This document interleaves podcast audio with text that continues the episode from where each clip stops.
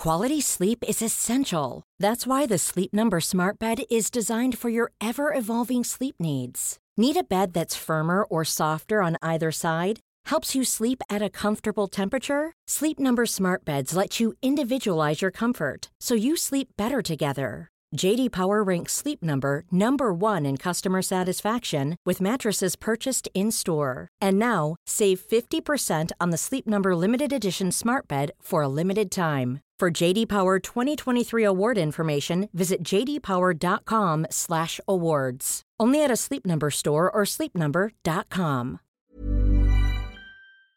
This podcast is for entertainment purposes only and does not replace your own financial, tax, legal, or financial product advice.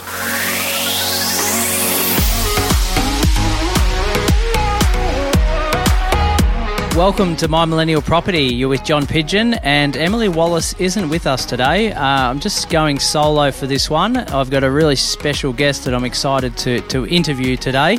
So, I welcome David Neradil to the team. Welcome, David. Hey, buddy. How are you? Good to be here. It is, uh, well, more exciting for me. I've um, had the pleasure of being coached by you for the past, well, basically, we met in I think it was 2007, maybe start of 2008. And I must say, before I hand it over to you, prior to that time, I think my journey started as a property investor 1999, started 2000. And I was, like a lot of property investors, just going through the motions, buying property because I liked it with no rhyme nor reason. And enter to my life David Neradil, who um, slapped me about the head a few times and and uh, and got my structure in in place and uh, and definitely gave me the knowledge that I'm very grateful for today and and have the pleasure of passing it on to to other people. So there's a wrap for you, David. Thanks, buddy. It's been a fun journey working with you guys. It's um as you probably know, mindset's most the most important thing. You can stuff a lot of things up and not be set up the right way, but if you've got the right mindset and determination, you know you can you can sort anything. Yeah, absolutely. So, um, look, what a few things that you taught me early days, and and they carry with me both personally, but as I said, professionally. One of them was to always think about your your true values and beliefs and and live organically, uh, which is something I know you do 110%.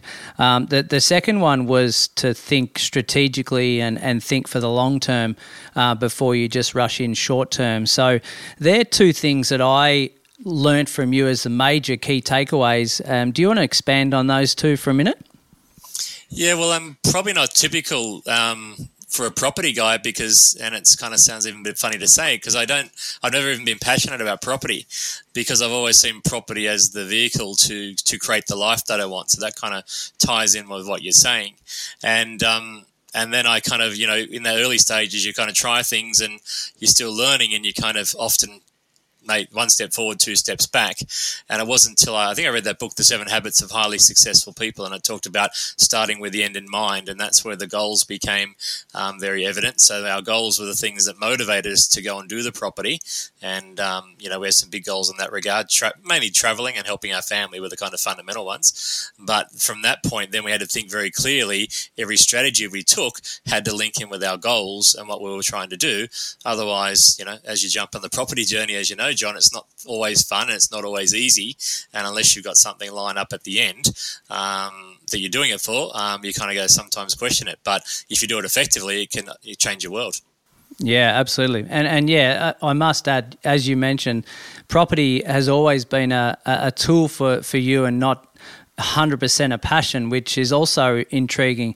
You don't um, come down from the Gold Coast with a um, a gold chain and a suit and tie um, like a, a, lot of people that we see, which which definitely resonated with me, um, especially early days. And and as you know, my lovely wife Amy, she sees that sort of smell a mile off. So um, she was very appreciative that was we were working with someone that was very organic in their in their nature. Yeah, that's the reason we live on the, the hinterland up in the scenic rim, not down the bottom. You know, that's the organic place.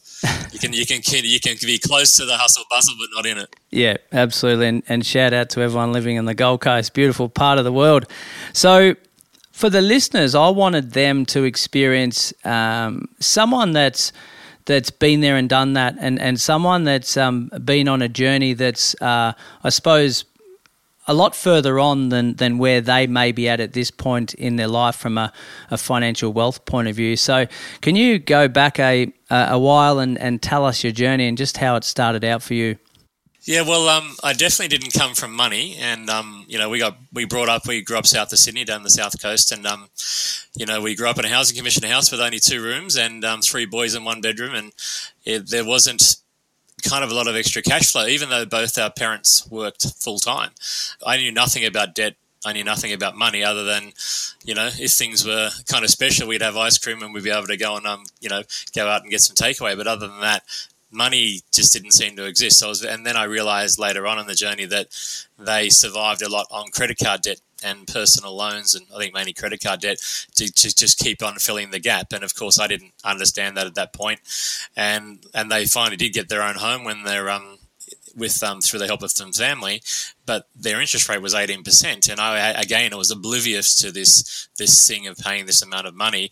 But what it did, as I got a little bit more understanding, I was really really scared of debt. So my my I, my journey was one that how to how do I not be like my parents was I love my parents dearly, but I didn't want to have their life because working hard just for the sake of working hard didn't seem to get you ahead.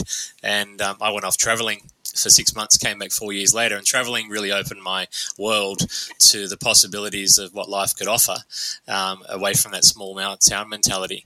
But invariably, I, I love that freedom of traveling, that spontaneity, and I wanted to work out a way to make enough money to be able to continue that lifestyle. And that's kind of really where things started. Um, the reality is I was working in a job, but I could see the job wasn't going to get me further ahead. At, uh, at, the age of 22, I saw my boss at 32 and I was working in retail management have his third heart attack. So I realized that wasn't kind of going to be a great career path. So then I went down the, the process of studying and went and did a business diploma and was going to do a degree. But after two years of getting really good results, I also realized a degree in formal education wasn't going to give me the freedom and lifestyle I wanted. Um, and because I didn't want to be a, an accountant for the rest of my life or a, you know, a marketer for the rest of my life or those types of things. So then it was back to like we, we'd saved some good cash. We had a hundred grand in the bank and then we go, right, but that was for our travels. And it wasn't until I kind of had my first step into property where I got invited to an event to kind of hear about property. And it sounded really dodgy because it says it was advertising how you could buy property for nothing. And uh, I really went along to this presentation just to disprove it. And, and, kind of the rest is history because it opened the door, and um, that's where this first kind of step happened. Yeah, cool. I suppose two two takeaways from that. The first part being that you, you weren't born into money, which is a very common story, and, and you're actually running away from what you didn't want, seeing your parents sort of um, struggle through when when you were a child. So that that's a really common one, and uh, and and I meet a lot of people daily that are that have that similar sort of uh, experience, and and they want to take it into their own hands and have more drive than a lot of others that uh, that are maybe bought um, entered into money and they appreciate the, the gains going forward. The, the second part of that uh, is what I'm hearing, um, I, and I think I know the answer to this, but what I'm hearing is more of a cash flow quadrant story where you, the left hand side of the quadrant, uh, trading time for money, uh, self employed, running your own business, being in control, but if you leave, you don't get paid sort of scenario really resonated with you and you, you wanted to have a lot of exposure to the right hand side. Is that right?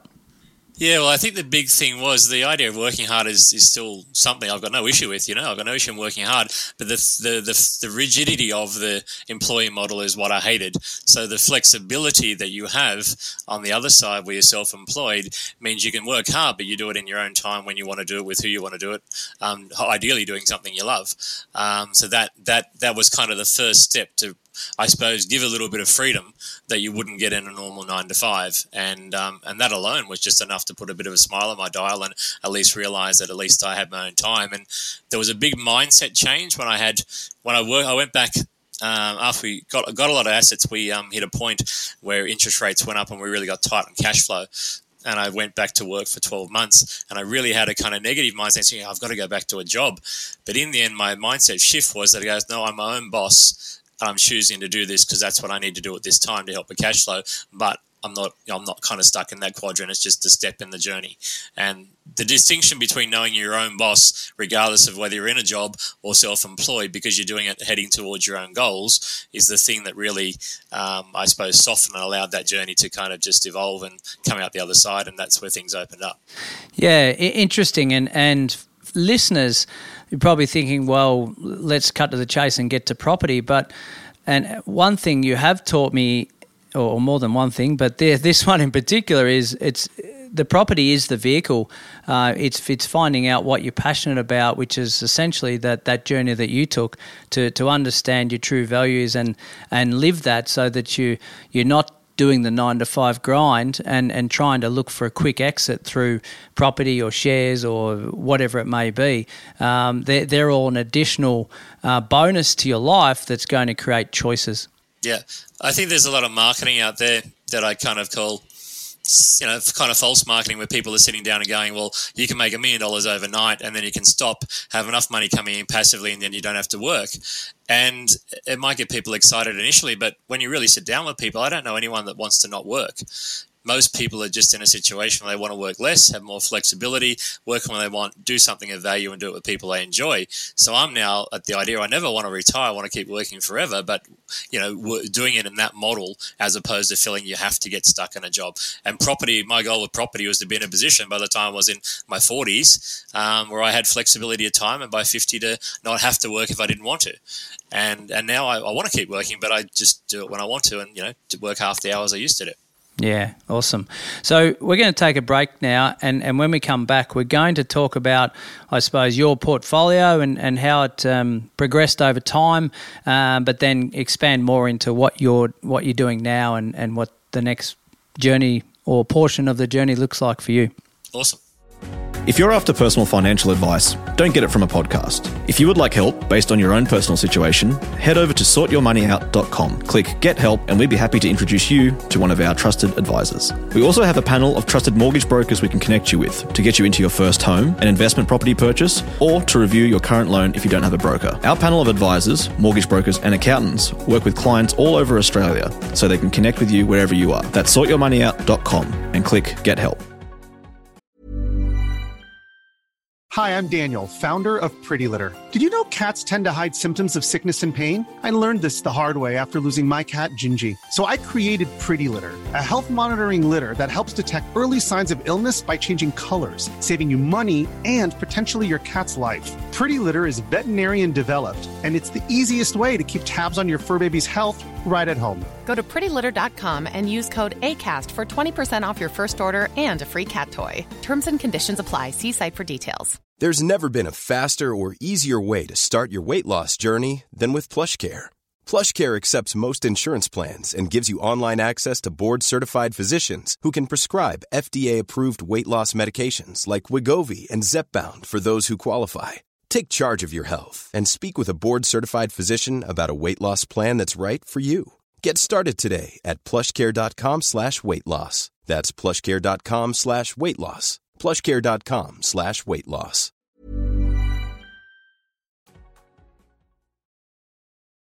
Okay, so before the break, we, we got a good intel into David's beliefs and, and what he was after, uh, how he grew up, and how that mindset shift changed when he started working for someone and, and then went out onto his um, on his own journey and started buying property. Um, David, can you talk to us about that property journey for you, and, and not every property and what you paid and where it was, but how I, I suppose that you mentioned at the start of the show that uh, property is not always easy and there's struggles. So the ups and downs and how that um, looked like for you. Yeah, well, yeah, I'll definitely yeah happy to share that. Um, one of the key things I think there was the breakthrough point with me that kind of will link in is when I first kind of did my learning education. It was when we kind of got to the information around finance, and I understood there was this concept of 100% finance, where if you understood finance, understood cycles, and had the right strategy, you could actually buy property with none of your own money. And I realized there was all these developers out there building big high rises and things. And I go, well, how come as a normal residential investor we don't know how to do that? And why that was so important was that we could keep our hundred thousand dollars, buy some assets, but still go traveling. So it was almost your cake and eat it too. So that kind of gives you a little bit of context because that allowed us to continue to roll our equity.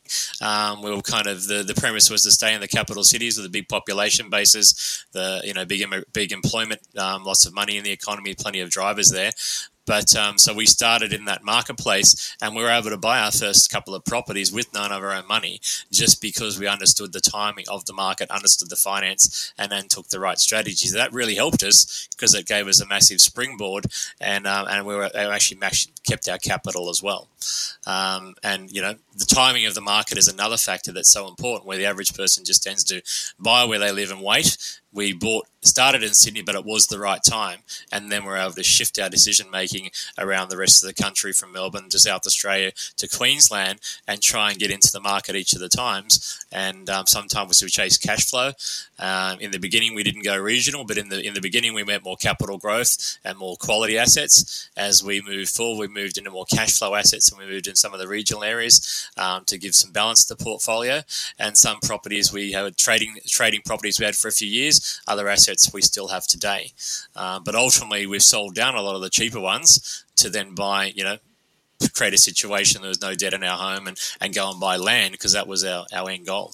Yeah, so let's backtrack a little bit and just uh, talk about this 100% finance business because it may be new to a lot of listeners, and, and that may have been, I don't know what year that was when you first started doing that, but um, finance is very different today.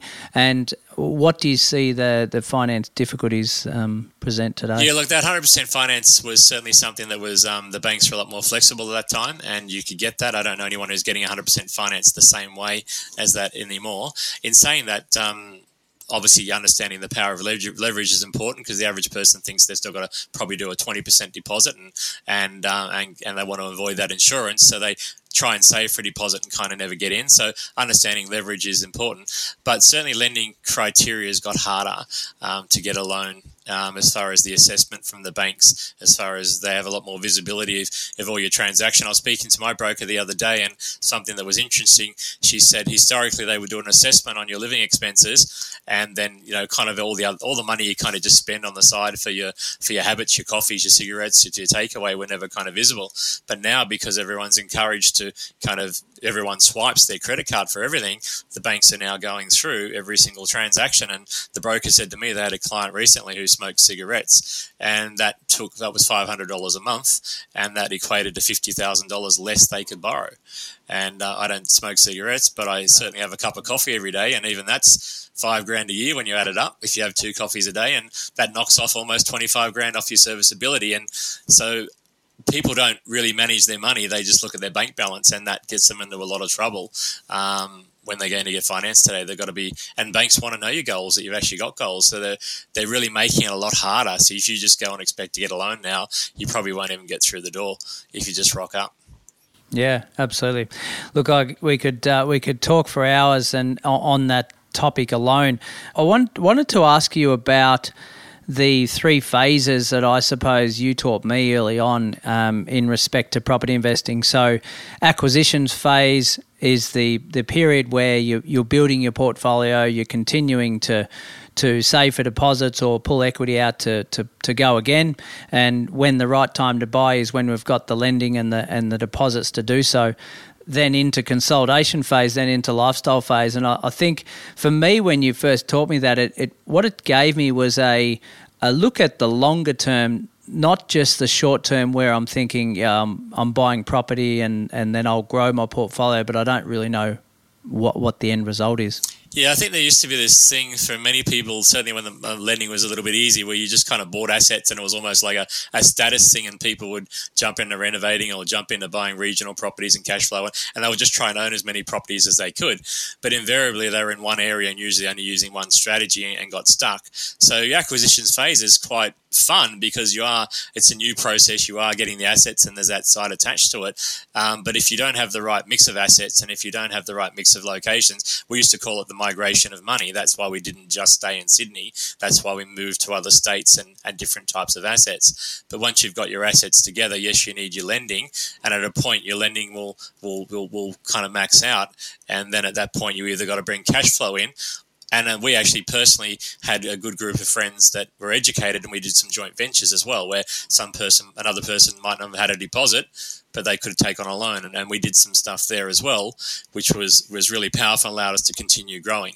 But of course, we hit a wall, and uh, and that's where your consolidation phase comes in. And to be honest, that was the area we really weren't taught about at all, and was the area where the most stress was because once you know how to buy, it's actually not that difficult. Finance is difficult, the process, property process, but trying to hold the assets. If you've got five or ten properties and um, your life changes and you lose a job or you get sick or you something changes in the economy and interest rates go up, there's a lot of fluctuations there, and they don't really teach you what have you got to do to hold your position um, because that's more like running a business and it's all the fine tuning that a lot of people don't often love. It's the stuff that is it not exciting, but if you don't do it, you can get really hammered. And that's talking to brokers, managing property managers, manage your rents, manage your interest rates, a whole range of things there that is kind of like maintenance. Yeah, yeah, it's really important, isn't it? And I think at the start, it's it's really understanding what your strategy is before you execute, and, and knowing what your second property will look like, and and maybe even third property. But if you haven't got that end goal in mind, um, that's where consolidation can become very hard. And as you said, invariable people have to to sell, and and the the whole property thing doesn't work for them. Yeah, and you, you often find they're the people that have bought at the kind of top of the market and they're kind of jumping in before because I don't want to miss out that old FOMO thing. And they invariably make a bit of money. They're kind of driven by that. I've got to get in, but invariably often overcapitalized, pay too much, and then their market slides and they try to hold, and interest rates go up, and they and they just sit in a place where the property just represents a lot of pain. But to me, you can't really get property wrong if you buy at the right time and you've got and you manage your money and your finances. You should never ever be in that position. Um, and it's only the uneducated to get there, well intentioned, but it's a fatal mistake to take a lot of people out of the market.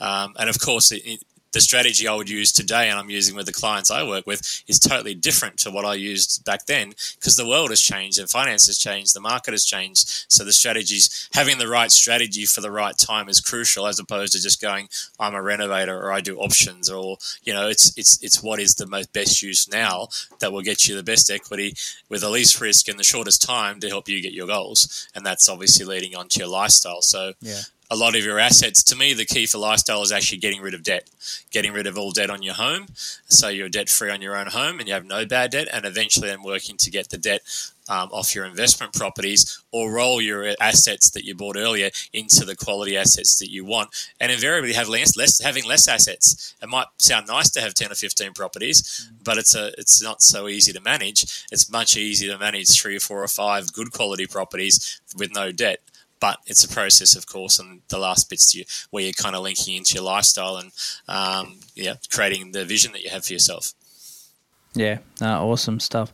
So, going forward, uh, what what's the next phase of your life look like for you? Um, you are you're, you're still a young man in relative terms. what uh, what do you see? The, the next 10 to 15 years is like for you? Is, is a further property acquisition? Um, well, what's the story? Yeah, look, to be honest, um, it's more again linking back to the, the purpose and the reason for, for doing something, and I'm really passionate about helping um, younger couples and uh, and young families get into their own home. And this kind of sounds a bit funny because historically, I've never been one for saying buying your own home. We we rented for 30 years by choice, and then bought investment properties to make us money. Um, but I've, I'm married to a Kiwi with a Maori background, and the reality is there's a lot of people that come out from New Zealand, a lot of people live in the Gold Coast that want to get their first home. And for, we've actually got a, a market at the moment with low interest rates and a lot of free money that they can get their own home. The difference is we're sitting down and teaching them how to get understand the money, get their goals right, understand the money, understand the finances, then get their home and by buying their home with a pretense to create equity to leapfrog to their first investment property. So they're, they're setting a position up in the future to give them choices as opposed to historically, a lot of people would buy their own home at a very high debt and very high interest rate, and they go from two incomes once they start a family down to one, then they'd be stuck.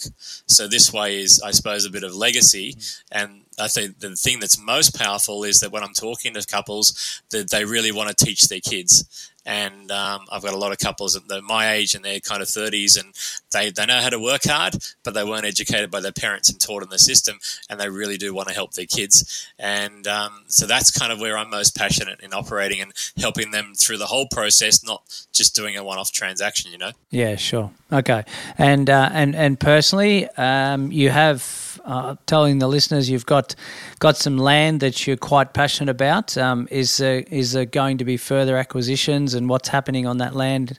Yeah, no, look, I'm not rushing out to make any further acquisitions at the moment. Um, we've got nine acres and we've bought that um, with some friends, and we're kind of working on a community type vision to actually have something teach people, I say, some of the life skills that have been a little bit lost almost in a, a, generation or two, just about, you know, growing your own food, um, some sustainability, even things, simple communication skills and goal setting and money management. And then we've also got another project where um, one of our team is um, learn about how to build dome structures out of air concrete, which is sounds a bit wacky, but the reality is um, we've just completed our first first one, and we've got our first graduates who've learnt this process who are going to build a house that's been council approved out of this aircrete. Now it's just concrete and, and soap suds, but the thing is, the real important thing is the first dome we've built it cost fifteen hundred dollars.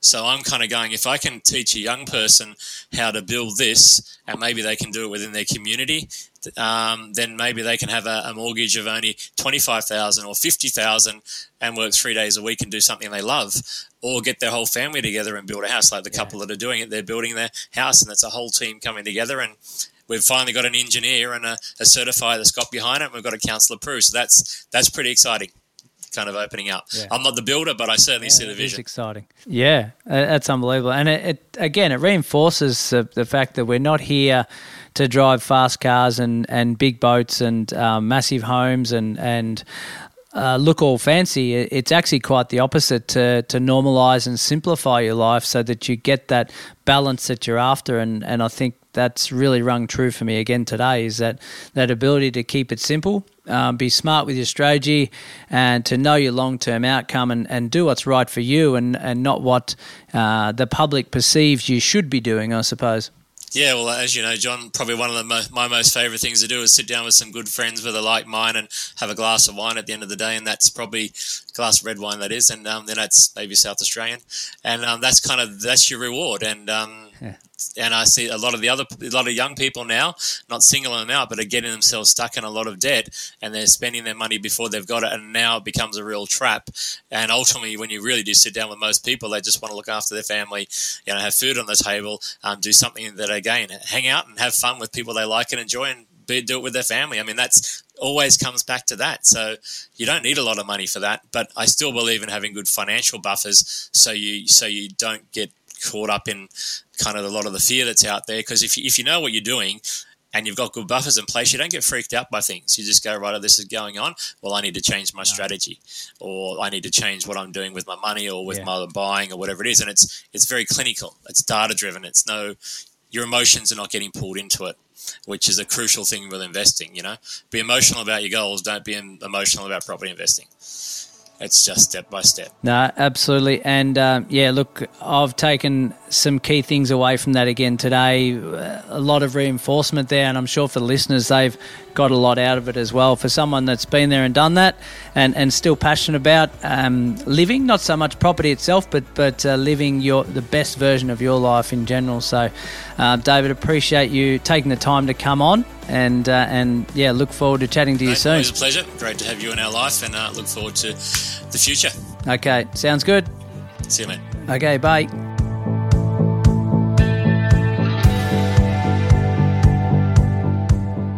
We acknowledge the Darkinjung people, traditional custodians of the land on which our studio sits, and pay respect to their elders, past and present. We extend that respect to Aboriginal and Torres Strait Islander peoples who may listen to our podcast.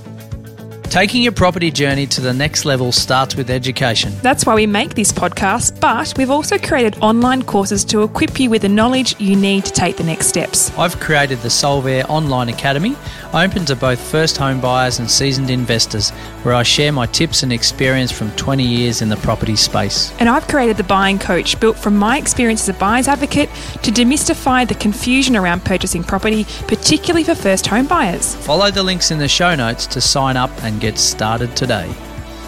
This podcast is for education and entertainment purposes. Any advice is general financial advice only, which does not take into account your objectives, financial situation, or needs. Because of that, you should consider if the advice is appropriate to you and your needs before acting on the information. If you do choose to buy a financial product, read the product disclosure statement and obtain appropriate financial advice tailored to your needs. SYMO Interactive Proprietary Limited, the publisher of the podcast, is an authorized representative of Money Sherpa Proprietary Limited, which holds financial services license 451289.